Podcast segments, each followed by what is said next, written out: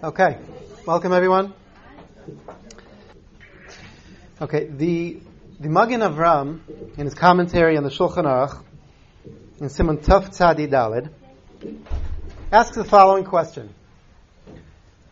He says, we say in davening on Shavuos, we call Shavuos Zman Matan Torateinu. Says the Magen Avram, how can we call it Zman Matan Torateinu?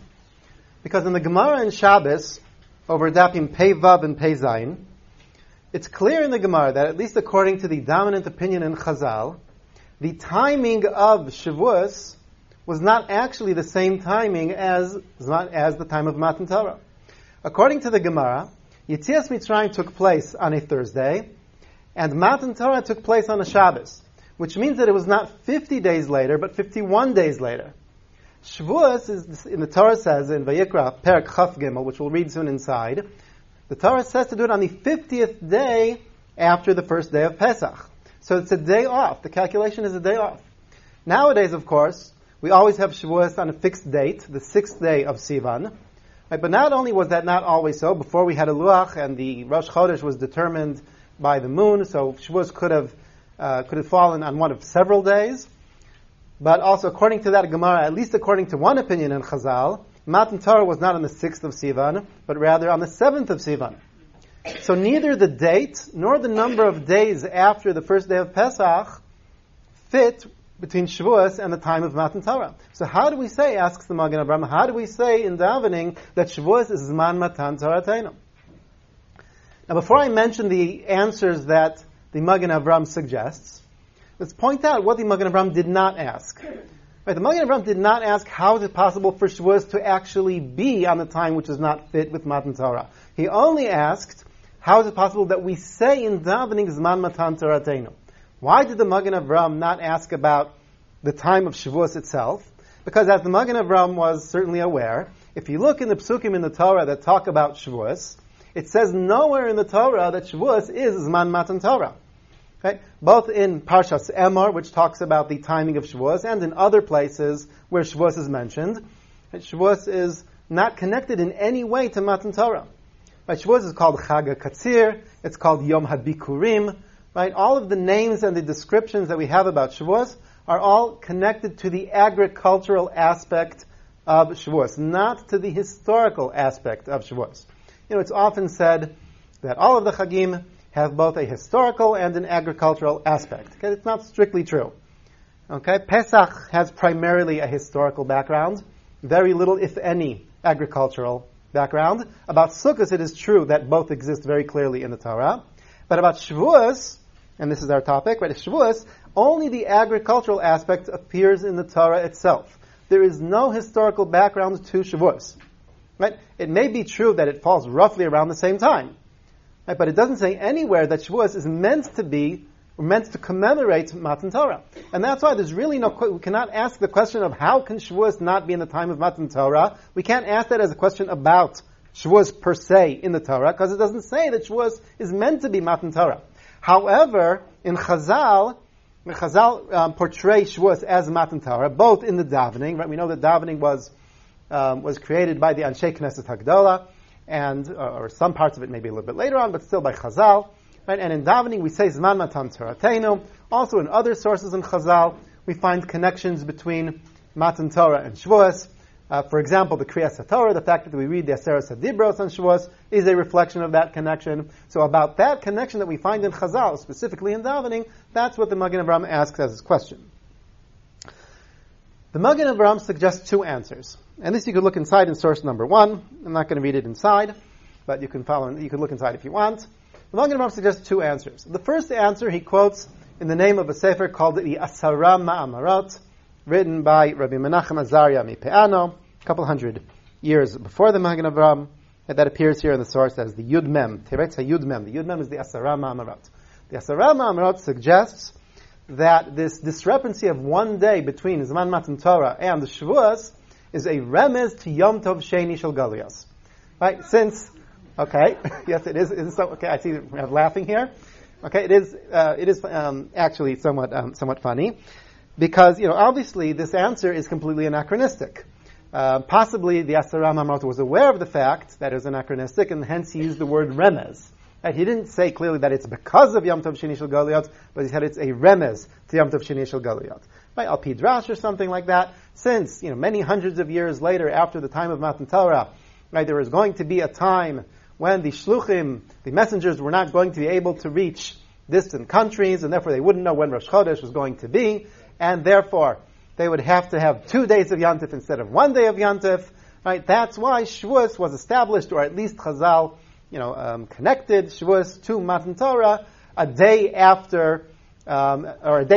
before the day of Matan Torah, so that Yom Tov Sheni Shel Goliot will come out on a day which is actually Matan Torah. Okay, obviously as a pshat oriented kind of answer, this answer is very difficult, for which reason the Magen Avraham himself moves on to suggest another answer, which is a bit better, but still difficult. The second answer that the Magen Avraham suggests is that the Magen Avraham says that in that same Gemara in Maseches Shabbos, in Daf Pei Zayin, the Gemara says that there are 3 things that Moshe did of his own initiative, and HaKadosh Baruch Hu agreed with him post facto. One of those 3 things is that Moshe hosif yom echad mida'ato. What does it mean that Moshe hosif yom echad mida'ato? HaKadosh Baruch Hu told Moshe, coming towards Har Sinai, to prepare for Mamad Har Sinai, v'kidashtam hayomu machar. That you should prepare them, you should sanctify them, you should separate them towards, and to get ready towards Matan Torah, towards Mamad Har Sinai, today and tomorrow, HaKadosh Baruch Hu says. And yet, subsequently we find later that they actually had to wait 3 days. That extra day that was added, says the Gemara, was a day that Moshe added of his own initiative. Moshe hosif yom echad mida'ato, but HaKadosh Baruch Hu accepted it and agreed with it later on. Suggests the Magen Avraham, right? Since Moshe added 1 day of his own initiative, so really, when should Matan Torah have taken place had Moshe not added that day? A day before it actually took place, meaning not on the 51st day when it actually took place, according to the chronology in that same Gemara in Chazal, but actually it should have taken place on the 50th day. So according to that, Shavuos falls, which the Torah determines should be on the 50th day. Shavuos is actually on the day when Matan Torah should have taken place had Moshe not added that extra day. Okay? So this certainly solves the anachronism in the previous answer, which connected to Yom Tov Sheni Shel Goliot. This answer, at least, is connected to things which existed, or at least could have existed, in the time when Shavuos was being determined in the Torah. However, it's still obviously difficult. Besides the fact that this additional day is not 100% clear in the pshat of the Psukim, more fundamentally, why would Shavuos commemorate the day when Matan Torah was supposed to have taken place rather than the day when it actually did take place? Right? Just because there was a different plan and it changed, you would still expect the day that's the festival on which we commemorate the event to be on the day when the event actually took place and not when it was supposed to have taken place. So, it seems that we still remain with the difficulty. The simple answer, which could very well be the only answer and the true answer to this question, is that, as we mentioned before, in the Torah itself, Shavuos is only mentioned in the agricultural context, right? The Yom HaKatzir, Yom HaBikurim, Chag HaKatzir, Yom HaBikurim, right? The Magen Avraham is assuming that Chazal have some sort of, Masorah, some sort of clear tradition, or there's a clear factual basis on the fact that, despite that doesn't appear in the Torah, Shavuos is still factually Zman Matan Torateinu, and that's why he's asking the question. But it is possible that the connection between Shavuos and Matan Torah is not only not mentioned in the Torah, but is really not a primary part of Shavuos at all. Possibly Chazal decided for their own reasons, since Shavuos happens to be close to the time of Matan Torah, within a day of the time of Matan Torah, because of that, Chazal decided to add this additional layer of meaning to Shavuos. Really, the Torah only meant Shavuos to be about the agriculture, about the katsir, about the harvest. But Chazal, possibly because society was moving away from the agricultural context, or for other reasons, Chazal decided that it's important to have a time to commemorate Matan Torah, and it's important to add, additional layers of meaning to Shavuos. So they connected those 2 things, despite the fact that it is not completely accurate in terms of the calendar. But it's around the same time, and therefore Chazal said we'll add this additional layer of meaning. One could say that there's a deraisa meaning of Shavuos and there's a drabanan meaning of Shavuos. The deraisa meaning is the connection to the harvest, and the drabanan meaning is the meaning of the connection to Matan Torah, and in a chinami it's not really accurate from a calendar, from an exact calculation point of view of when the day actually falls. But maybe we'll suggest an additional direction later on. Leaving that aside for now, that particular issue. Another issue is the Sphira. We've talked about Shavuos itself.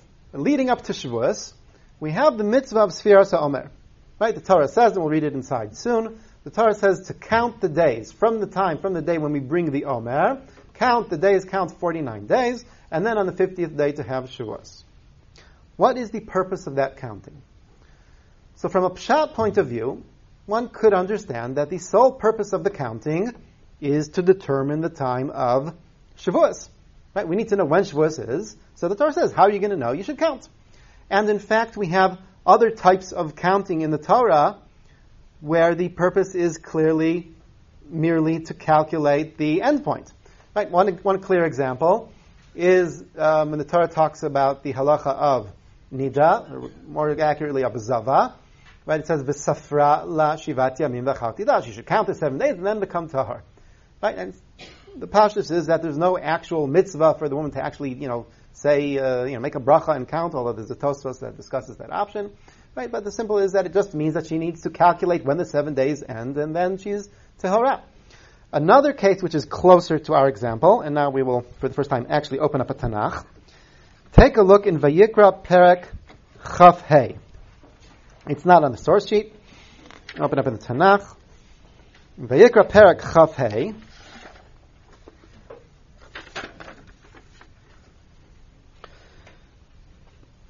The first 7 psukim of Vayikra Perek Chaf Hei, chapter 25, the first 7 verses, the first 7 psukim are about Shemitah.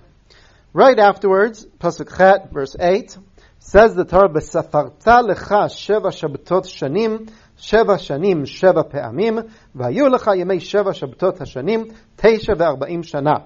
You shall count 7 weeks of years, 7 years, 7 times. And the time period of those 7 weeks of years comes out to 49 years. And then afterwards comes the mitzvah of Yovel in the following psukim, the mitzvah of Yovel on the 50th year. Okay, the similarity between these psukim and the psukim of Sfiras HaOmer, which we'll read inside in a moment, but the similarity is, of course, striking.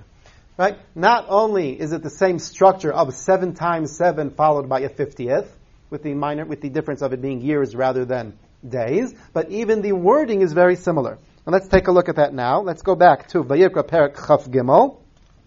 And that's going to be, of course, our main text that we're going to discuss and analyze in this year. So if you go back 2 chapters, 2 prakim, to chapter 23, and you look at Pasuk Tet Vav, verse 15, "Usfartem lachem mimachorat haShabbat miyom haviachem et omer hatnufa sheva Shabbatot tmimot tiyena." etc. Okay? So, here we have, not only is the structure the same as I mentioned before, 7 times 7 followed by a 50th, but even the wording, the Sheva Shabbatot, the 7 weeks. Right here it's literally weeks, there it's the sort of metaphorical weeks of years, right? Sets of 7 years. And also the word of the verb, that is the counting itself. Right there we had V'safarta lecha, here we have V'usfartem lechem, very, very similar. So from a Pshat point of view, one could have claimed that they're equivalent, that they are both merely calculations in order to reach the endpoint of when the 50th is going to come. However, lahalacha, there is a very significant difference between the two. Okay, regarding the first counting of 50, right, the second in the Torah, the first that we looked at, the one of counting up to the Yovel, right, Chazal say, "Usvesafarta lecha beveit din." Meaning the Beit Din Hagadol in Yerushalayim, the ones who are responsible for determining the years and months and Kiddush HaChadosh and Ibur Shana and so on, right? They are the ones who should calculate and should count and subsequently determine when the Yovel is. The Sphira takes place only in the Beit Din. Right? As opposed to this, Chazal learned from Usfartem Lachem, Chazal learned from the fact that it is couched in the plural tense, the plural form, Usvartem lachem smikanish sfira lekol echad veechad. From here we learn that the mitzvah is that each individual must count. So clearly Chazal are telling us here that there is a difference between these two countings. Right? The former is merely to determine when the Kedusha of Yovel is going to happen, and that's why the people responsible for that Tzfira are the Beit Din HaGadol, the ones who are in time in charge of determining Kedusha Hazman, the sanctity of time in general. But Sfiras HaOmer is a mitzvah on each and every individual to do the Sfira. Clearly then, Sfiras HaOmer is not merely in order to determine when Shavuos is going to happen, but has some sort of behavioral significance. Right? It is something which has weight, which has meaning, because of which each individual needs to do it. And the question is, what is that meaning? What is that significance that can be attached to Sfiras HaOmer?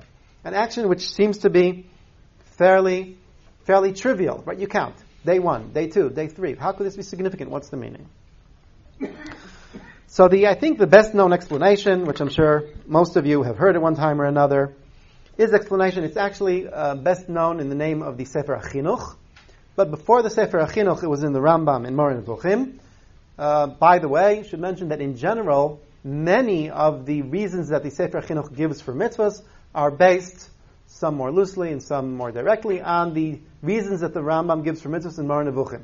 And the Rambam in Moran Nevuchim, in the third part, has a series of chapters where he divides all of the mitzvahs into 14 categories, and he goes one by one through the categories and explains the reasons for the different mitzvahs. And the Sefer HaChinuch bases himself very heavily on those reasons in the Rambam. Not always, but very often. Anyway, that's an aside. And in any case, in this particular case, it's certainly true that the same basic reason is given both by the Rambam and the Sefer HaChinuch, with some minor differences, some nuances, but basically the same explanation. And now we'll read inside, in source number 2. Okay, and that's the explanation of the Rambam in Moran Nevuchim. Says the Rambam in source number 2, V'shavuot hu yom matan Torah, uleagdil hayom hahu, Shavuos is the time of Matan Torah, and in order to place emphasis on, or to make greater that day, the day of Matan Torah, the day of the giving of the Torah. Nimnu hayamim min hamoed harishon elav. The days are counted from the first festival, meaning from Pesach, up until it. Kemi shemamtin bo haneman sheboavav v'shehu moneh yom v'gam hasha'ot. Right, like a person who is anticipated by the most loyal of his lovers, and who is counting the days and the hours. Right, so an action of counting is an action which expresses anticipation, looking forward to something, and the hope. Right? This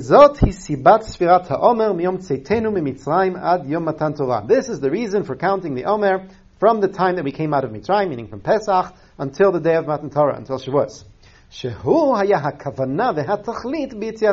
Because it, namely Matan Torah, was the purpose and the goal of coming out of Mitzrayim. The purpose of Yitzias Mitzrayim, says the Rambam, was Matan Torah, was Ma'amad Har Sinai. And in order to emphasize that goal, in order to place a stress and importance on that endpoint of Shavuos, of Matan Torah, that's why we have Sfiras HaOmer. Ends the Rambam, Ke'omro v'avi etchem elai. That Matan Torah was an encounter with HaKadosh Baruch Hu. HaKadosh Baruch Hu says, I have brought you to me, HaKadosh Baruch Hu says, and that happens at Ma'amad Har Sinai. And like I said before, the Chinuch continues in the same vein, expands on it a bit. Again, slightly different nuances, but basically the same idea. Sfiras HaOmer is an expression of anticipation, which by expressing that anticipation, we place an emphasis on Matan Torah, on Ma'amad Har Sinai, as the goal and purpose of Yitzias Mitzrayim.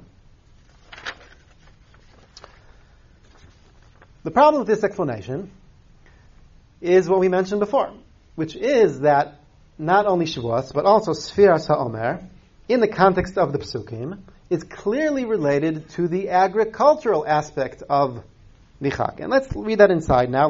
We read the Sfira itself, but let's read the context more fully. It's time we do that. Let's go back in Perek Chaf Gimel, in chapter 23. Let's go back to the beginning of that little section. Let's go to Pasuk Tet, Pasuk 9, verse 9. וידבר השם אל משה לאמור, דבר אל בני ישראל ואמרת עליהם, כי תבואו אל הארץ אשר אני נותן לכם וקצרתם את קצירה, והבאתם את עומר ראשית קצירכם אל הכהן. When you come into Eretz Yisrael and you begin harvesting in the harvest season, you should bring the initial omer of the harvest to the Kohen. And omer is a particular quantity, so that first quantity, that first omer of the harvest, you bring the first sheaves, the first harvested grain to the Kohen. Okay, and what does the Kohen do with it? He raises it or elevates it towards Hashem, and so on. Then the Torah talks about exactly when it's done, and other korbanos, sacrifices that are brought together with it. Then in Pasuk Yudalid, verse 14, we have the Isser of Chadash. You're not allowed to partake of the new grain of that season before actually bringing the Omer. And then in Pasuk Tedvav, verse 15, we have the mitzvah of the Sefira, of the counting, which we talked about. Right after the mitzvah of the counting, what happens at the end of the counting? Pasuk Tetzain, verse 16, Ad mimachorat haShabbat haShvi'it tisperu 50 yom. You count until after the 7th week. You count 50 days. V'kamtem mincha chadasha laHashem. What do you do at the end of the 50 days? You bring a new sacrifice, a new gift, a new offering to Hashem. And what is that? Mimashvotechem taviu lechem t'nufah shtayim. You bring 2 loaves of bread. Shnei asonim, solet tiena, made from flour, chametz te'afena, right, they are leavened, bikurim laHashem, right, and the word bikurim means, again, the first fruit, it's sometimes translated, right, the best and first of this harvest, which is, of course, the later harvest. The Pesach time is the time when they have the initial ripening of the first grains, which is barley. Shavuos time, 50 days later, is when you have a fuller ripening and the culmination of the harvest of wheat, which is considered the higher quality grain, as opposed to barley, which is given often to animals, right? So this time period of the harvest has at its beginning the Omer, which is the Reshit, and at its end it has the Shtei HaLechem, which is the Bikurim, and in between you have the Omer. So clearly the Omer must be connecting the counting of the Omer, the Sefira must be connecting the Korban Omer to the Korban of Shtei HaLechem, these 2 sacrifices, both of which have to do with the harvest. The initial harvest and the culmination of the harvest, the Reshit Ketirchem and the Bikurim of the Katsir. And therefore it is very, very difficult to understand how the Rambam could ask us to believe that the reason for this mitzvah has to do with the connection between Yitzias Mitzrayim and Mamad Har Sinai. Right? There's no mention of Yitzias Mitzrayim, no mention of Mamad Har Sinai or of Matan Torah. All there is are the 2 endpoints of the harvest period. There's no full seat between the part of the Omer, the Pesach, and the Shavuot. It's like one parsha together. Yes, it's all one parsha. There's continuity between these things. Right, and therefore it's difficult. So therefore clearly the Sefira has to do with everything that's before and after. Or you're saying relative to Pesach even, the previous thing. There is a Ptucha, right? I don't know what Tanakh you're using, but there is a Ptucha between the 2. And more important, there's the Vaydaber Hashem El Moshe Lemor. Right? After the Parsha of Pesach, which was verses 4 to 8, Psukim Dalet to Chet, there's a new Dibur, Vaydaber Hashem El Moshe Lemor. In my Tanakh there is. I have a broyer in front of me, so... but more important, there's the Dun Dibur. It's a new Dibur of Hashem to Moshe, so that clearly separates it. So the question is, first of all, how can the Rambam suggest that this is the answer? What makes this question even more difficult is that the Rambam tells us very clearly in Moreh Nevuchim that his purpose in the whole series of chapters in that third part of Moreh Nevuchim is to bring reasons for the mitzvahs according to Pshat. The context in which the Rambam says this is in the mitzvah the pasuk that talks about ayin tachat ayin, nefesh tachat nefesh, and so on. Right? So the Rambam says that the reason for this is the principle of midah keneged midah, the principle of that the punishment should fit the crime. Right? That's why the Torah says ayin tachat ayin, shein tachat shein, and so on.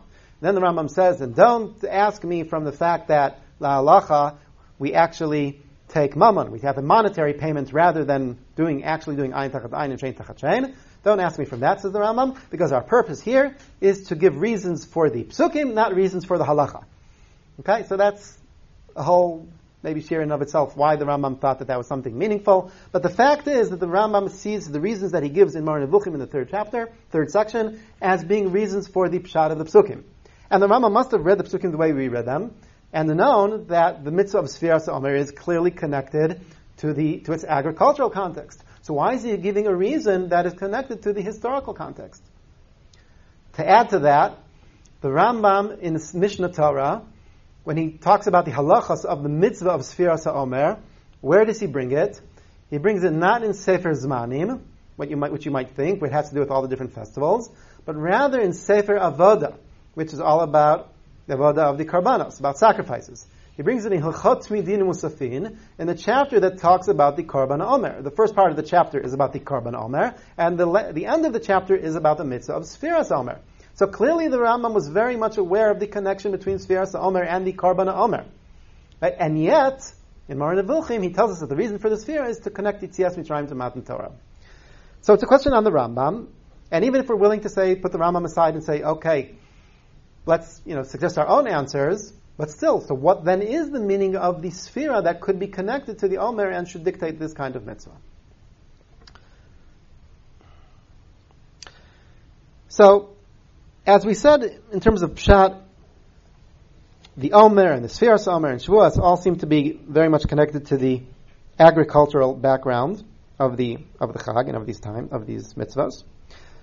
Despite that, there is one phenomenon that we find in the Pesukim themselves that seem to hint at a connection to the historical background of Shavuos. If you take a look at the Karbanos, the sacrifices that are meant to be brought in Shavuos, still in Vayikra Perek Chaf Gimel, let's read from Pasuk Yudchet, verse 18.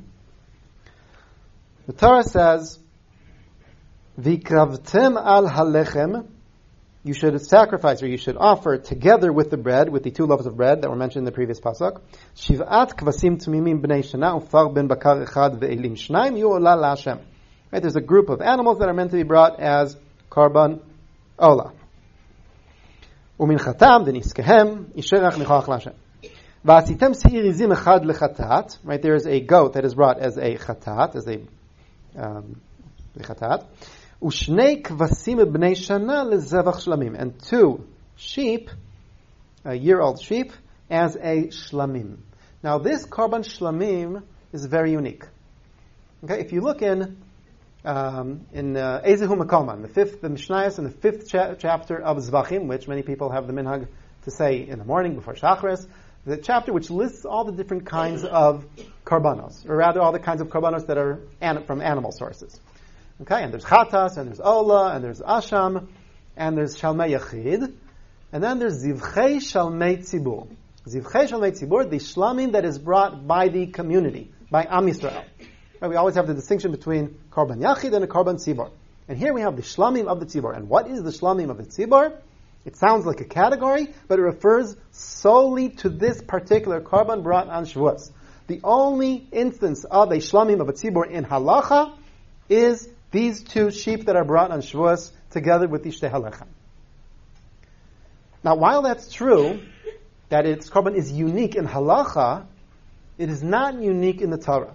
There are two additional instances of a shlamim brought by Am Yisrael that, as events that took place one time, not part of halacha, not part of mitzvahs for future generations, but that took place as one-time events.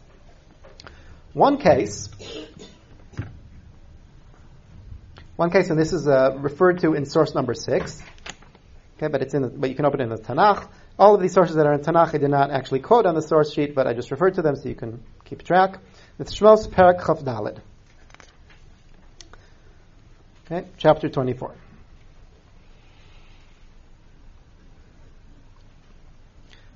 Okay, let's start from Pasuk Gimel, verse 3. This is happening after Ma'amad Har Sinai. Moshe came, and he related to the people everything that Hashem had said and all of the mishpatim, presumably referring to both to the Sefer Sedibros and everything that was said after Sefer Sedibros, which includes the mishpatim. The people all answered and said, "We will do what Hashem said."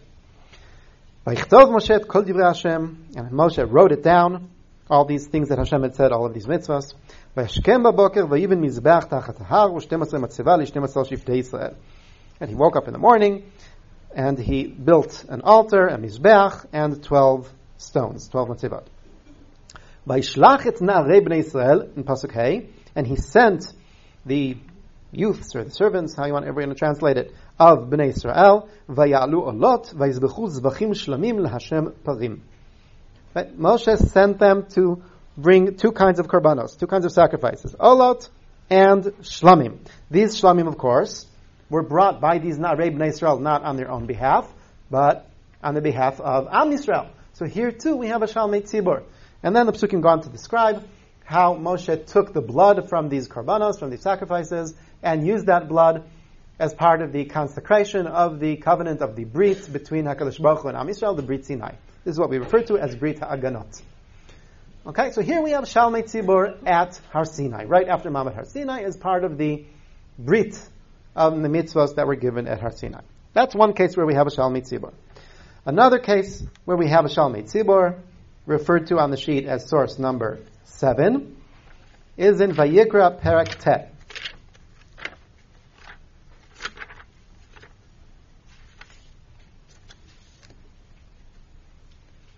Vayikra Perek Tet tells the story of the 8th day of the Miluim, after the Mishkan was completed, and then you have the 7 days of Miluim, the 7 days during which the Mishkan was consecrated. You then had the 8th day after the Mishkan was consecrated. The function of the 8th day was a kind of inauguration, I guess you would say, of the Mishkan. It was also the time when the Shekhinah is described as being revealed and in the Mishkan. Let's take a look at Pasuk Gimel. Pasuk Gimel is the middle where Hashem is speaking to Aaron, or Moshe is speaking to Aaron, sorry. And he says to Aaron, Bnei Israel tedaber lemor, speak to Bnei Israel and tell them, K'chu si'ir izim lechatat, take a goat as a chatas, ve'egel v'chevetz bnei shana tamimim le'olah, other animals as an olah, ve'shor va'ayl lishlamim. And once again we have shlamim, which are clearly being brought on behalf of the tzibur, of the entire community. Lizbach lifnei Hashem u'mincha b'lulav hashemen. Why? Ki hayom Hashem nir'ah alechem, because today Hashem will reveal Himself to you. Okay? So we have Shalmei Tzibur at Har Sinai. We have Shalmei Tzibur on the Yom Hashmini Lamiluim. What is the common denominator of Har Sinai and the Yom Hashmini Lamiluim? I think it's very clear. These are both events of Gilui Shechina, right? They're both times of revelation. After the revelation at Har Sinai and coming towards the revelation on the 8th day of the Miluim in the Mishkan, where we have Hashem Nir'ah Alechem, and it's described in more detail further on in that chapter. Both of these occasions we have Shalmei Tzibur. So if that's the case, it seems that Shalmei Tzibur are connected to the idea of revelation. So if that's true, then the Shalmei Tzibur that we have on Shavuos would seem to be some sort of hint that Shavuos is, after all, Zman Matan Torah. So the historical aspect of Shavuos, which we kind of, glibly discounted and said, okay, really, it's only about the agriculture, it's not about the history at all. It's not so simple. We do have something here that's hinting to the historical aspect of Shavuos. We have these Shalmei Tzibur, which seem in the Torah to be connected to events of Gilui Shechina. So what's going on here? If it is connected to Gilui Shechina, why doesn't the Torah mention it? Why does the Torah only talk explicitly about the agriculture, about the harvest? And if it isn't, why do we have the Shalmei Tzibur? So we have this whole set of questions having to do with the relationship between the agricultural and historical aspects of what's going on here. Al Pi Pshat, reading the Pesukim, it seems like it's all about the harvest. But we have the Sfiras HaOmer, which seems to be explained easily, as the Rambam does, by connecting it to Yetzias Mitzrayim and Matan Torah. We have the Shalmei Tzibur, which seem to be connected to Matan Torah. So what's going on? What's going on with this whole picture here? Leaving the problems aside, let's talk about the Omer itself. Right? We talked about Shavuos, then we talked about Sfiras HaOmer, continuing to move back. Let's go back to the Korban HaOmer itself. Let's focus again on the Psukim that talk about the Omer itself. Going back to Vayikra Perek Chaf Gimel, starting from Pasuk Tet, once again, now viewing it not just as a background to Sfiras HaOmer, to the counting, but focus on the Omer itself. What is actually done with the Omer? So the Torah says again, "Vaydaber Hashem al Moshe le'mor, daber bnei Yisrael v'amarta alehem, ki tavou el ha'aretz asher ani noten lachem, u'ktsartem et ktsira, v'avetem et omer reshit ktsirchem el ha'kohen." You bring the Omer of the initial harvest to the Kohen. What then does the Kohen do with the Omer? Let's read carefully. The Kohen should wave or elevate or raise or lift this Omer towards Hashem, meaning towards the Mishkan. Lirtzonchem, right, to bring some ratzon, to create some sort of, I don't know, translate ratzon, create a positive relationship of HaKadosh Baruch Hu towards Bnei Yisrael because they're doing the mitzvahs properly. Mimcharat HaShabbat yinifenu HaKohen, should happen after the Shabbat, whatever that means, not go into that. Vasitem biyom hanifchemet ha'omer, on the day when you lift or raise the Omer, you should also do a keves tamim ben shnato le'olah laHashem, you should bring a sheep as an olah, and it has a mincha which comes together with it. Shnei sonim solot blulav Hashem and ishel Hashem rech nichach rech nichach. Then isko yain. You should bring flour, a flour offering and a wine offering together with these, with this sheep as an olah. And that's it. So we have the Omer itself is elevated. Together with the Omer, we bring a sheep as an olah. But is the Omer itself a korban? Is it sacrificed? Doesn't say anything here about sacrificing the Omer. Okay? It does refer to it, if you continue in the next pasuk, when it talks about the Isur of Chadash, the prohibition against eating from the new grain of that season. It says, until the day when you bring the sacrifice to your God. Right? And what is that sacrifice? Maybe it's the Omer, maybe it's the sheep brought together with it. Either way, it's clear from the Pesukim that the Omer itself is not actually sacrificed on the Mizbech, on the altar. It is only waved. Now, if you open up in the Mishnah, in the 6th parak of Menachos, which talks about the Omer, you'll see a completely different picture. The description of what's done with the Omer is very much like standard Menachot. Right? It's mixed with the oil and the... First of all, it's ground up, which it isn't ground up in the Pesukim that we just read. It's ground up. After it's ground up, it's made into a flour. It's sifted, and then you take the flour and you mix it with the oil, and then you do a kmitza. The Kohen takes a handful and he burns that kometz on the mizbech, on the altar, and the rest of it is eaten by the Kohanim, just like the standard halachas of a korban mincha. But none of that is mentioned here. So where did Chazal get it from? If you take a look at source number 8. Okay, source number 8 is a Gemara in Menachos, which quotes a Baraisa. Ve'im takriv minchat bikurim b'minchat ha'omer ha'katuv medaber. Chazal here are quoting a pasuk not from Vayikra Perek Chaf Gimel, which talks about the Omer explicitly, but from Vayikra Perek Bet, which is the Perek that discusses Karban Mincha in general. And there's a whole list of different kinds of Karban Mincha. And it keeps on going. It has a fixed pattern there, right? V'im minchat marcheshet, v'im minchat tanur. You have different options of what kinds of korban mincha you can bring, and according to the option that you choose, there are different halachas, different details.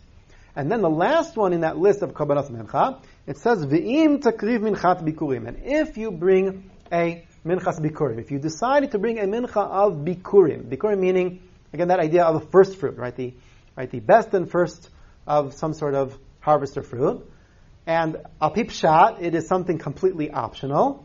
But Chazal learned from there that it is not optional. It is a chovah, even though the other ve'ims in that same parak are optional. And not only is it a chovah, that it is identical to the Omer. And Chazal take these two parshas, Vayikra Perek Bet, the Minchat Bikurim, and the Omer in Vayikra Perek Chaf Gimel, and Chazal put them together and say these are one and the same. So when we actually bring the Omer on the 16th of Nisan, we have to follow the details that appear in Vayikra Perek Chaf Gimel, and that's why you do Tnufa, where you elevate it, and you also have to follow the details in Perek Bet, and that's why you have to do the Tchina and the Tchina and the Blila B'Shemen and the Kmitza and the Haktara and so on. Treat it like a regular Korban Mincha. So Chazal put these two things together, but al pi pshat, these are two completely different things. So without getting into the discussion of why Chazal saw fit to say that we should, practically speaking, we should be Mekayim and we should fulfill both of these mitzvahs in the same action, in the same actual Omer.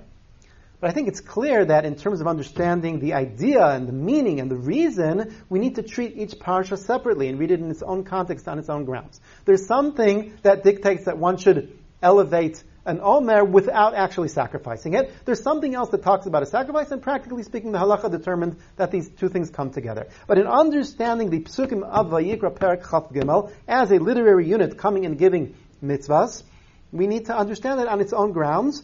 What does it mean that we should take the omer, the initial harvest, the omer, and elevate it before Hashem, but not actually sacrifice it? So to understand that, we need to understand what tznufa in general is. Right? Why do we elevate things? We take these things and we pick them up, we raise them in the Mishkan, right, before Hashem, or towards the Mishkan. What does tznufa mean in general? So, obviously we're not going to look through all the cases of tznufa in the Torah now. We'll look at a couple of examples. But tracking the appearances of tznufa in the Torah in general, I think, leads to the conclusion that a tznufa is sort of a symbolic offering. Right? Sometimes we have actual offering. Actual offering is burning something on the mizbeach, on the altar. And then we have symbolic offering, right, where we sort of raise something and kind of begin the movement of handing it and moving it towards the Mishkan, towards the Kadosh Baruch Hu, but we don't complete that action. We don't actually bring it as a korban. In some cases, it seems that there is a technical reason why the thing in question can't actually be sacrificed, something which conceptually should be sacrificed, but can't actually be sacrificed. We'll see a couple of examples soon. In some of the cases, the thing which is being symbolically offered is being raised together with things which are actually offered, which are actually sacrificed, to show that these things belong together conceptually. This sounds maybe a little bit abstract. Let's take a look at a couple of examples. For the first example, let's take a look at Bamidbar Perek Chet.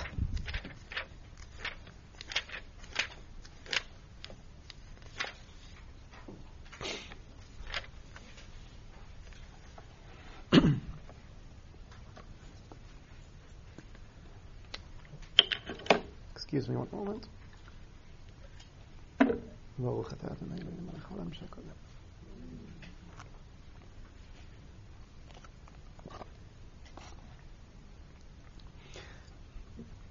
In Bamidbar Perek Chet, starting from Pasuk Hey, from verse 5, we have the dedication of the Levim. Right? There's more than one chapter that has dedications of Levim, but in this particular chapter of dedicating the Levim, let's take a look at Pasuk Yud, verse 10. V'kavta et halevim lifnei Hashem. You should bring the levim near towards Hashem, meaning towards the Mishkan. And this is a verb. This word v'kavta is the verb that is often used with korbanot. In fact, the word korban comes from this root. V'kavta et halevim lifnei Hashem. V'samchu b'nei Yisrael et yedehem al halevim. B'nei Yisrael should do smicha. They should lean their hands in some way over the Levim. Right, the series of verbs here is very reminiscent of Karbanos. Right, these are all verbs that we associate with Karbanos, with sacrifices. The Levim are being in some sense sacrificed or dedicated or offered to HaKadosh Baruch Hu. They are being sanctified or dedicated to be the ones from Bnei Israel who will do the work in the Mishkan. So here we have a case where there's conceptually some sort of sacrifice, and yet obviously we can't actually sacrifice them on the Mizbech, right? We don't believe in human sacrifice. That's a big no-no, right? So since they should be sacrificed, but they can't actually be sacrificed, that's why we have the Tznufa. The Tznufa is saying, here, we are sacrificing, but not actually sacrificing. Another example, let's take a look at Vayikra Perek Yud Dalid. Meant to be referred to from the source sheet in source number 10, but there's a mistake in the source sheet. It says Yud Gimel should actually be Yud Daled.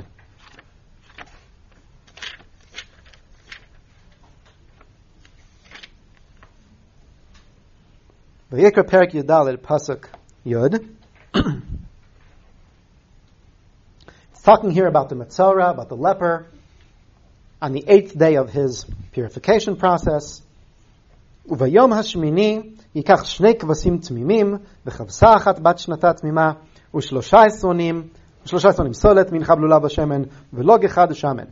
Right, the Metzora, the leper, has to bring several animals and some flour for a mincha and a log shemen, in a container with a certain quantity of oil.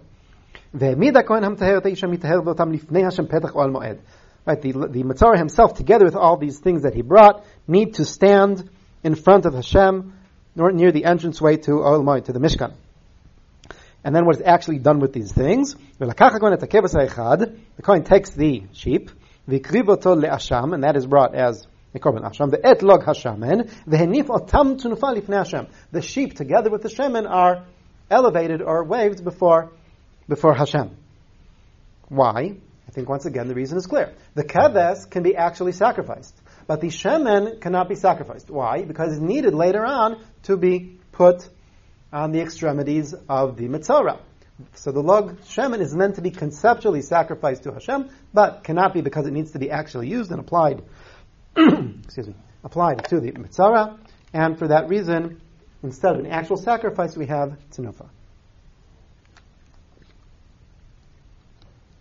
One final example, much closer to our main discussion, is the Shtei Halechem. Right here in our parak, in Vayikra parak Chaf Gimel, not the Omer at the beginning of the 50 days, but the Shtei Halechem at the end of the 50 days. The Torah says in Pasuk Yud Zayin, Mimoshvotechem taviu lechem tnufa shtaim shnei sonim, should bring parak Chaf Gimel. Vayikra parak Chaf Gimel, right? Our own original parak that's all about the Omer and the Sfiras Omer and the Shavuos. So when it gets to the Shtei Halechem in Pasuk Yud Zayin, verse 17, Taviu lechem tnufa. The lechem is called a lechem tnufa, a lechem that you wave, that you elevate. Right here, once again, it's very clear why. On the one hand, it should be sacrificed because it is a korban; it is what is meant to be brought on Shavuos. But also, why clearly it cannot actually be burnt on the mizbech. The reason is that the Torah in Parshas Vayikra says, this is in Perek Bet Pasuk Yud Aleph, and you could read it inside if you want, I'm not going to read it inside, that it is prohibited to bring any kind of chametz on the Mizbech. So this is something which the Torah would want us to bring as an offering, but there's this rule that says no chametz on the Mizbech, and that is why we only do a Tznufa. Okay, so we've established that a Tznufa is a symbolic offering. Okay, getting back to our issue. The issue of the Omer. Why is the Omer, why do we have a Tnufa, but not an actual Hakrava, according to Vayikra Perek Chaf Gimel? It can't be the same kind of reasons as we've seen in the other examples. Right? Or rather, the fact that it should be brought conceptually may be the same, but the fact that, practically speaking, it is not actually brought cannot be the same. Right? In the other cases that we saw, this is because there's some sort of technical reason why you cannot actually burn it on the Mizbeach. In this case, that cannot be the reason. How do I know this? Because the fact is that la halacha, we do actually sacrifice the Omer on the Mizbech. Right? So it must be that there's no specific prohibition against bringing the Omer on the Mizbech. And yet the Torah tells us in Vayikra Perek Chaf Gimel to only do a Tnufa and there's no need for an actual sacrifice. And to explain this, I would like to make a suggestion. And what I'd like to suggest, all right, is that the Omer and the Shtei Halechem together make up two ends of one process. And the reason that the Omer is not actually brought as a sacrifice in Vayikra Perek Chaf Gimel is because the sacrifice is going to be brought at the end of the process in the Shtei Halechem. The Shtei Halechem itself is not actually sacrificed either for the reasons we said before. But really it's one long process where the sacrifice is focused at the end. The Omer is sort of starting out the process but not finishing it. And the Sefirah is what connects these two ends. And to understand this on a deeper level, I'd compare it to the bracha that we make before we eat and the bracha that we make after we eat. Okay, after we eat, we have the mitzvah in the Torah, we have the mitzvah of benching. And how do we fulfill the mitzvah of benching? We have this, full-blown, lengthy bracha consisting of four different brachas, four long brachas, where we have full praise and thanksgiving to HaKadosh Baruch Hu for everything that we've received for Him, including the meal that we've just eaten. Before we eat, what do we do?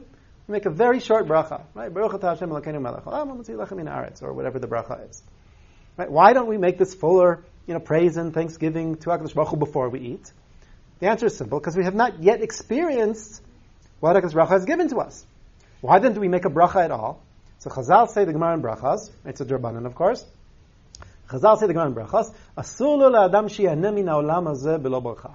Now, a person may not partake from this world, benefit from this world, without first blessing God. The purpose of that bracha is not to thank Hashem or to praise Hashem.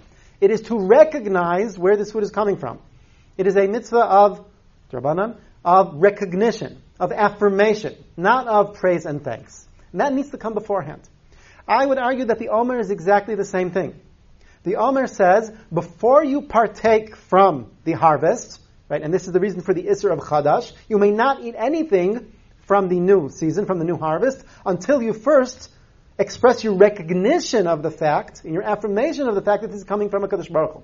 You cannot yet praise and thank Hashem for the harvest, because the harvest has not yet been fulfilled. You're just getting started. But before you get started, you need to express your recognition of where it's coming from. That is the Omer. And that is why you do this tnufa, this waving, this elevation, this symbolic offering saying, here I am giving to you to express my recognition of the fact that you deserve all of this. It came from you after all. But not yet doing the full karban, the full bracha, the full karban, which I will do at the end of 50 days at the culmination of the harvest. Let's take a look for a moment at Yirmiyahu Perek Hey. Pasuk Chaf Gimel, referenced in source number 12. This pasuk is actually quoted by the Sforno in the context of the Omer. The Sforno is in source 13. I think I'm not going to read it. We're running out of time. But the pasuk itself, which Sforno quotes, we should look at. It's Yirmiyahu Perek Hey, pasuk Chaf Gimel, Chaf Daled. Right, starting from pasuk Chaf Gimel, Vela'am hazeh haya lev sorer u'morer saru vayelechu. Right, these people had a wayward, rebellious heart, and they were leaving. They were leaving God. V'lo amu bilvavam, and they did not say in their hearts, Nirana et Hashem Elokeinu, let us fear God and obey Him. Hanoten geshem v'yoreu melkosh b'ito, who gives us rain at its time, at the time when it's needed. Shavuot chukot katsir yishmor lano. Right? For weeks, he keeps and saves and protects the harvest for us. Okay? What is expected from Bnei Israel to say? It is expected from Bnei Israel to say, or to recognize and to appreciate the fact that HaKadosh Baruch Hu protects the harvest over the period of weeks of these Shavuot. Clearly referring to the period of 7 weeks, which is the period of harvest, during which, it seems, the harvest needs protection. Right? For the farmer in Eretz Yisrael, right, in the time of the Torah, this period from the initial ripening of the barley, starting out around Pesach time, all the way for the next 7 weeks until the harvest is completely finished at Shavuos time and the ripening is completely finished, is a time of great trepidation and fear. These are times when pestilence could strike, when the weather could be negative, and when the harvest really could not succeed. Right? It's beginning. He's beginning to get the first initial harvest. It's just starting to ripen. But he doesn't really have everything, and a lot could go wrong during this time. And during this time of trepidation, this time of fear, it must be recognized that the farmer needs to recognize that he's dependent upon this shmirah, this protection of HaKadosh Baruch Hu. The Gemara in Rosh Hashanah says, Amar HaKadosh Baruch Hu, this is the Gemara in Rosh Hashanah, Tet Zayin Amud Aleph, Amar HaKadosh Baruch Hu, Haviu lefanai omer bepesach, kedei shetitbarech lachem, bring the Omer so that you will have a blessing in the fields. Right, the Omer, as we said before, is this affirmation and recognition of the fact that it's coming from HaKadosh Baruch Hu. And I would suggest that the Sefirah is a continuance of that same affirmation. We continue counting from the Omer to say that this recognition, this expression of faith, that whatever I get is from HaKadosh Baruch Hu, I'm continuing with it.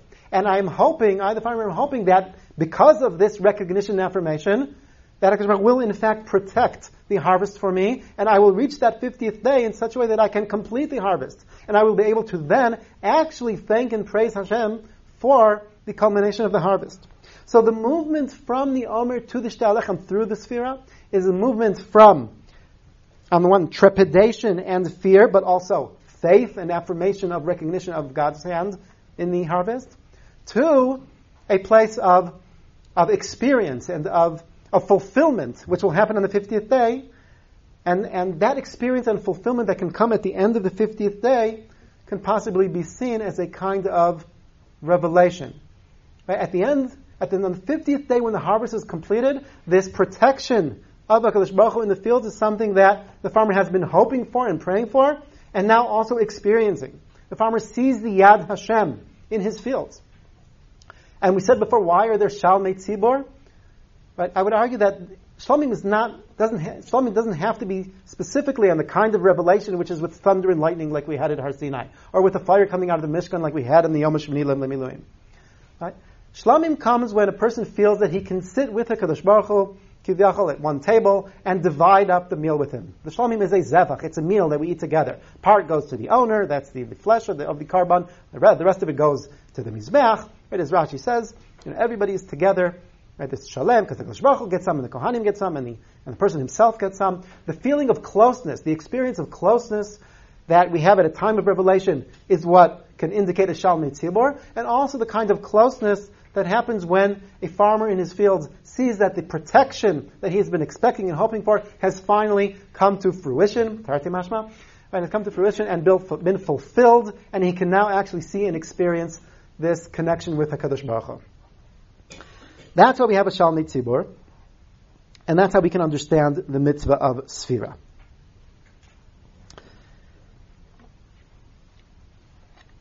Moving back to the historical aspect. Okay, we said the Rambam told us that the connection between the Omer and the Shtei Alechem through the Sfira is because of the connection between Yitzias Mitzrayim and Matan Torah. Let's examine that connection a little bit. And let's take a look for that at source number 14, Shmos Perek Vav.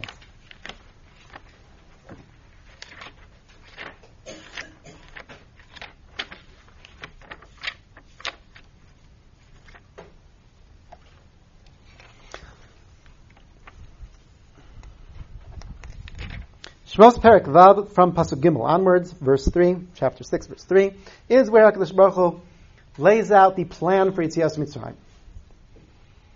Okay, and it starts out with the motivations for Yitzias Mitzrayim, that HaKadosh Baruch Hu has heard the plight of Am Yisrael, and also because of the promise to the fathers. And then from Pasuk Vav, right, Perek Vav, Pasuk Vav, chapter 6, verse 6, HaKadosh Baruch Hu says what's going to actually happen. I will take you out from under the travails of Egypt. And I will save you from their work, from their slavery. And I will redeem you with my great hand and with all of the makas that are going to come. And I will take you to be my people, and I will be for you a God.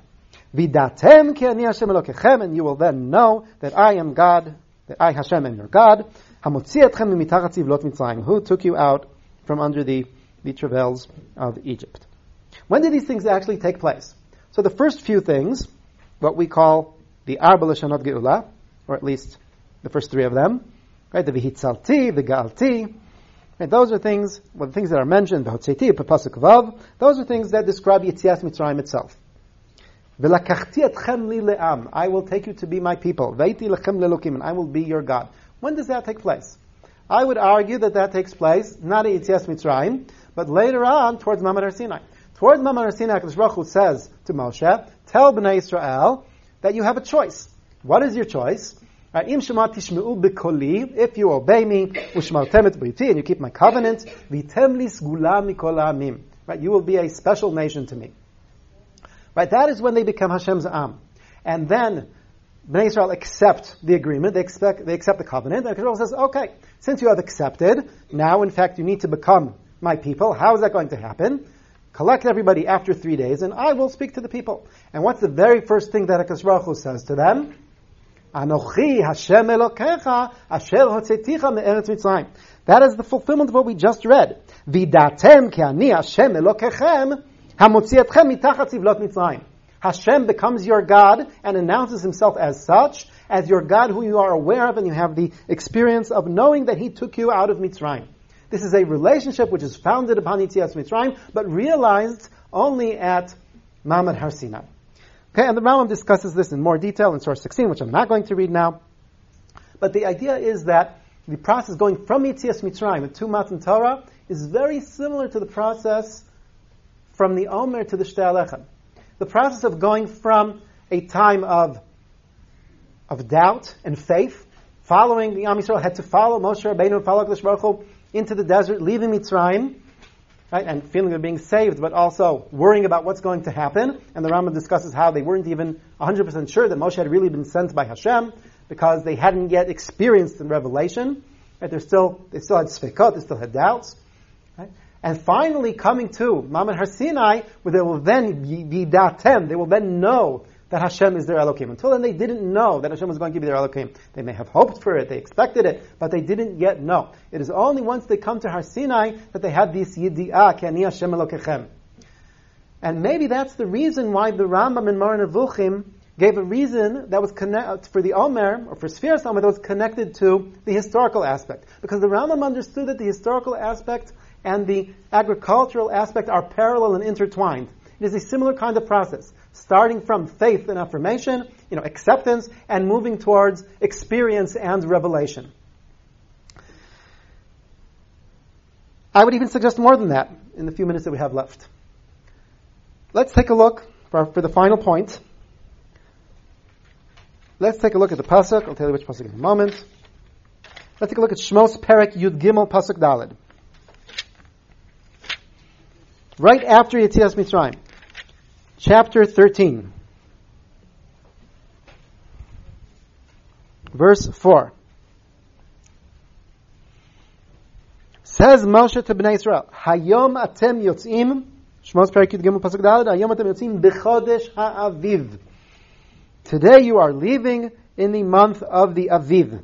Right? In modern Hebrew, we use the word Aviv to mean spring, a particular season, a particular part of the year. But in the Torah, the word Aviv is a particular stage of the ripening. Right? It is what the stage that happens at the time of Pesach, which Rashi says a little bit differently, but presumably seems to mean the initial ripening, when the barley is beginning to ripen. You are coming out of Mitzrayim in that month when the grain is beginning to ripen. Right? Why does Moshe emphasize that Yetzias Mitzrayim is taking place at that point in time? And that idea is repeated. Let's take a look at Devarim for our last source. Devarim Perek Tet Zayin, chapter 16, pasuk Aleph. Says the Torah, "Shamor et chodesh ha'aviv v'asita pesach al Hashem Elokecha, ki b'chodesh ha'aviv otziacha Hashem Elokecha Mitzrayim laila." Right? Keep the month of the Aviv, because that is when Hashem took you out of Mitzrayim.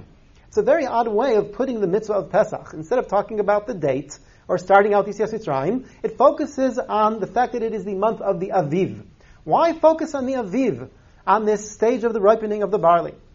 And I would suggest, and maybe it's a bit speculative, but I think it might be true, that the reason that Yetzias Mitzrayim and Matan Torah were all planned for this time of year, for the time of year going from Nisan until Sivan, from the first until the third month, is because these months have that meaning which will only be experienced more fully later on in Eretz Yisrael.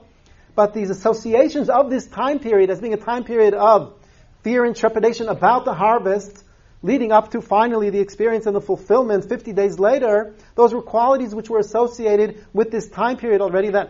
HaKadosh Baruch Hu says, Yetzias Mitzrayim needs to take place at the time of Aviv, at the time when things are starting to come, good things are happening, right? The harvest is starting to become enabled, the barley is ripening, but there's still fear and trepidation about what's going to happen. Because there needs to be an expression of faith, of Am Yisrael following Moshe and following HaKadosh Baruch Hu into the Eretz Lo Zru'ah, and only after a time, after 50 days, having this fulfillment and this revelation at Mamad Har Sinai. So it is not that Shavuos was determined because of Yom Matan Torah, but the other way around. But the time of Pesach and the time of Matan Torah were determined because of what makes Shavuos be at that time, because of the agricultural significance that those times already and naturally had. Now, according to that, we can understand the second answer that we brought earlier at the beginning of the shiur from the Magen Avraham. The Magen Avraham said, how can we say Zman Matan Torateinu if it's a day off? Said the Magen Avraham, because it's not the day when Matan Torah actually took place, but it's the day when Matan Torah was supposed to take place had Moshe not added the day. And we said, that's ridiculous. Why should it be on the day that Matan Torah was supposed to happen? Why commemorate the wrong day? But now, maybe it makes sense. Because Shavuos is not commemorating Matan Torah, but the other way around. Matan Torah was scheduled for the day that would make sense later on to have Shavuos. And that's why it was scheduled to be that day. Later on, Moshe added a day, and that's why Matan Torah is put off a day. But Shavuos is still on the day, which is the culmination of the harvest, on the 50th day.